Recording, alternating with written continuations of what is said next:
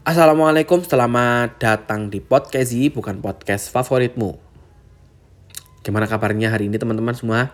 Semoga selalu dalam keadaan sehat di mana pun dan kapan pun. Seri cerita kamus mengajar sudah masuk di episode 8 dan kali ini aku nggak mau lama-lama karena karena aku pengen membahas tentang dulu-dulu kan aku pernah bilang wali murid diundang ke sekolah ya toh. Wali murid diundang ke sekolah untuk mengikuti rapat pleno berkaitan dengan penggunaan smartphone di rumah ya toh.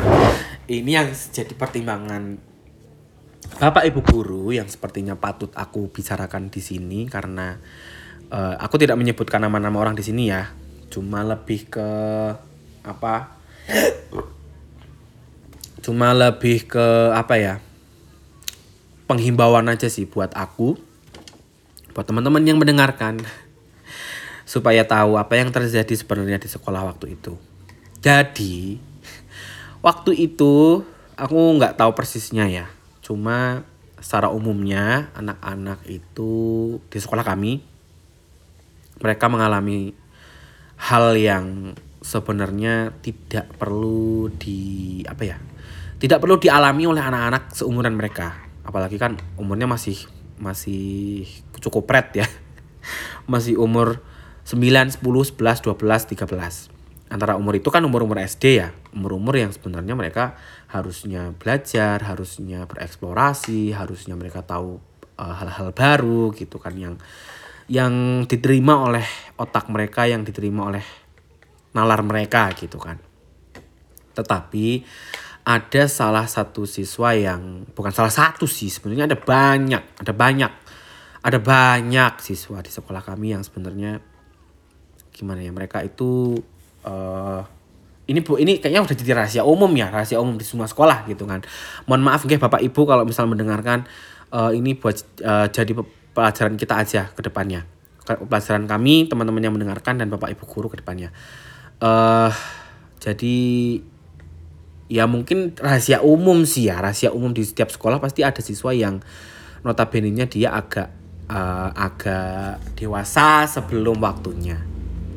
Agak dewasa sebelum waktunya. Jadi satu hal yang jadi pertimbangan sekolah adalah ketika anak-anak uh, kayaknya mereka terpengaruh ya terpengaruh oleh pergaulan uh, pergaulan di lingkungannya gitu kan.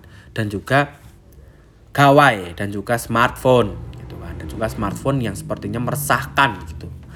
Yang sepertinya meresahkan anak-anak sehingga uh, mereka punya kecenderungan untuk berperilaku yang tidak senonoh gitu. Yang tidak senonoh dan akhirnya membuat sekolah merasa bahwa ini kayaknya orang tua dipanggil aja gitu kan. Kayaknya orang tua harus uh, dibimbing untuk gimana nih caranya anak-anak supaya mereka tetap uh, positif di sekolah gitu kan. Mereka punya aktivitas positif di sekolah. Akhirnya bapak ibu guru pun berinisiatif untuk udahlah panggil bapak uh, bapak ibu wali murid gitu kan.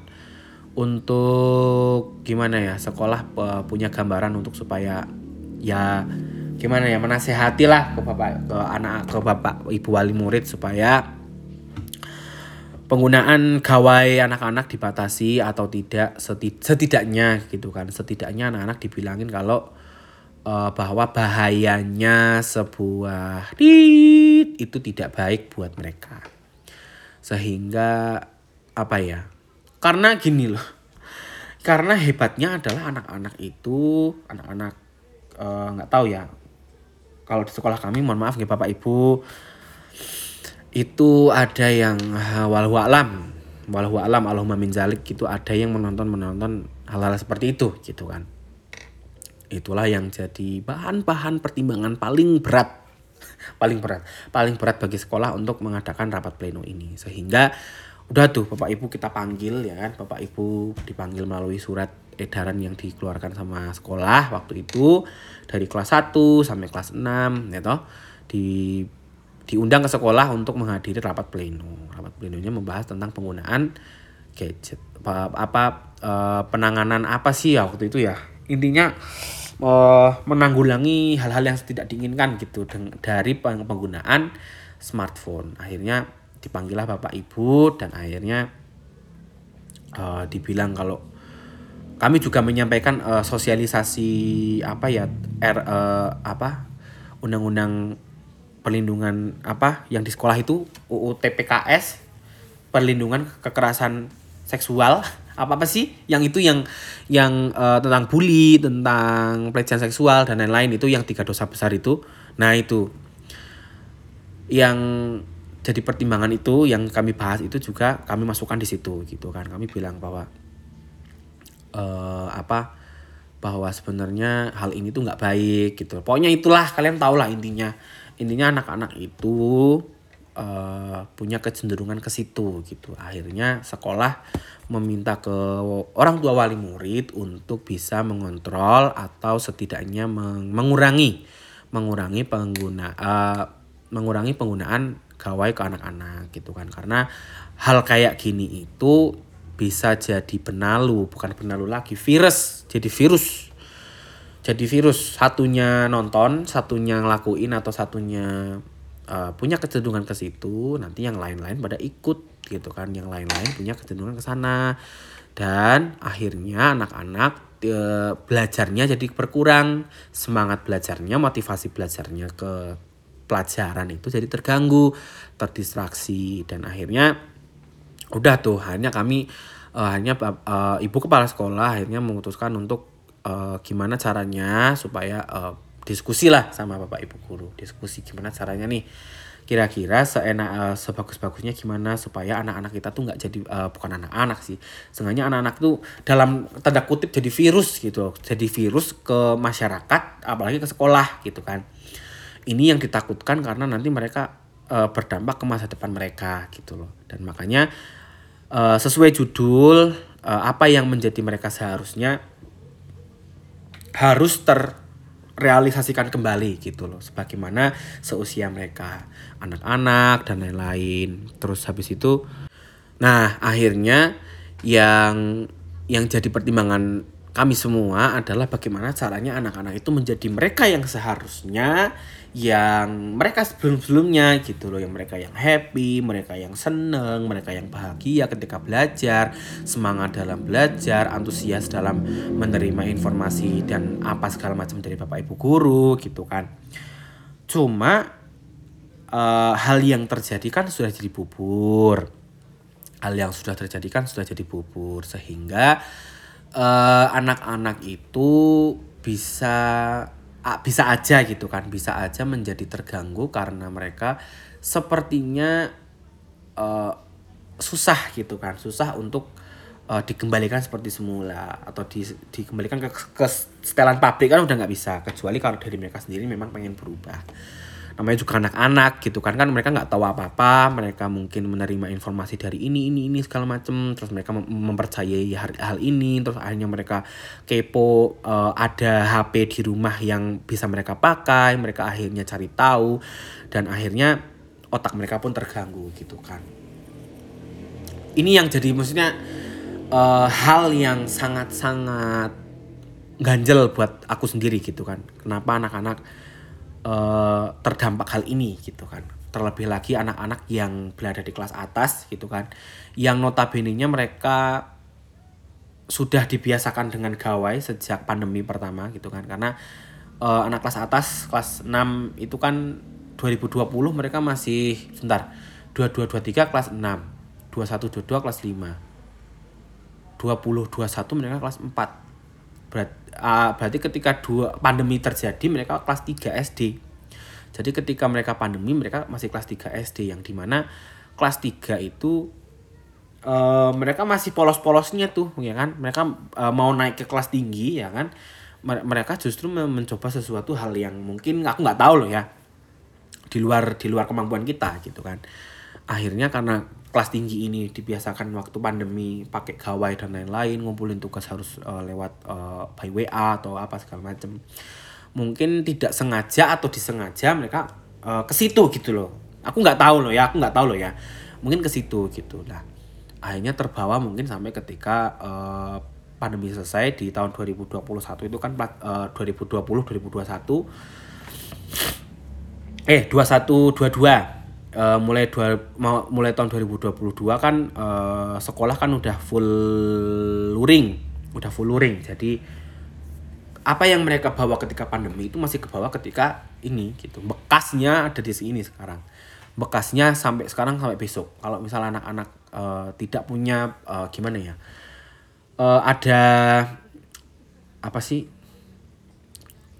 ada keinginan untuk gimana caranya oh ternyata aku dulu seperti ini itu kan. Namanya juga anak-anak ya kan. Mereka kan nggak mereka kan nggak tahu apa yang mereka lakukan nggak tahu itu bener apa salah yang penting mereka lakuin gitu kan. Cuma kalau sudah beranjak ke kelas tinggi sebenarnya mereka tahu lah kalau ini salah ini benar gitu kan.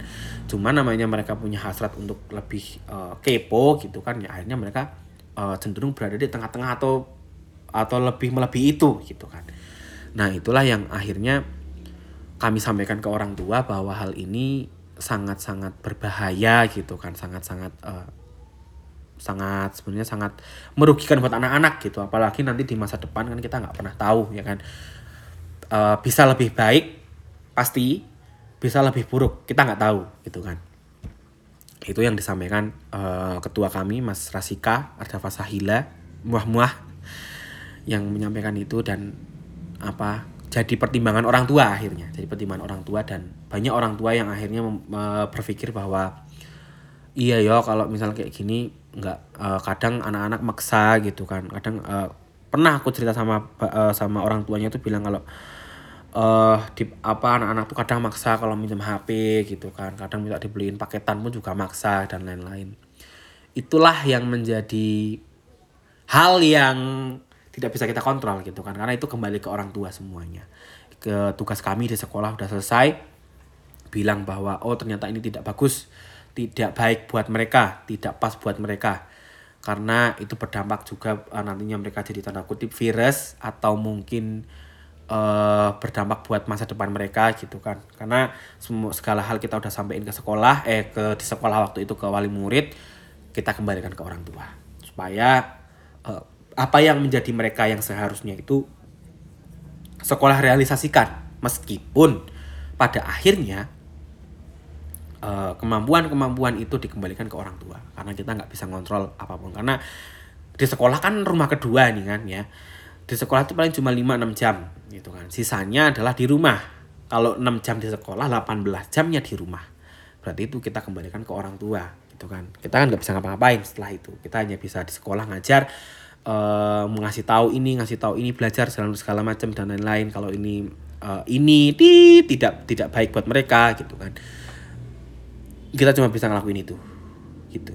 Jadi sesuai dengan judul uh, mereka seharusnya belajar mereka seharusnya bermain dengan cara dan metode di usianya mereka gitu loh di usianya mereka. Bukan bukan berarti sesuatu itu hal yang lebih dewasa dari usia mereka gitu kan. Harusnya mereka adalah diri mereka yang sekarang gitu loh. Harusnya mereka adalah hidup uh, mereka adalah anak-anak yang mereka yang mereka adalah seorang yang sedang belajar di sekolah dasar gitu loh.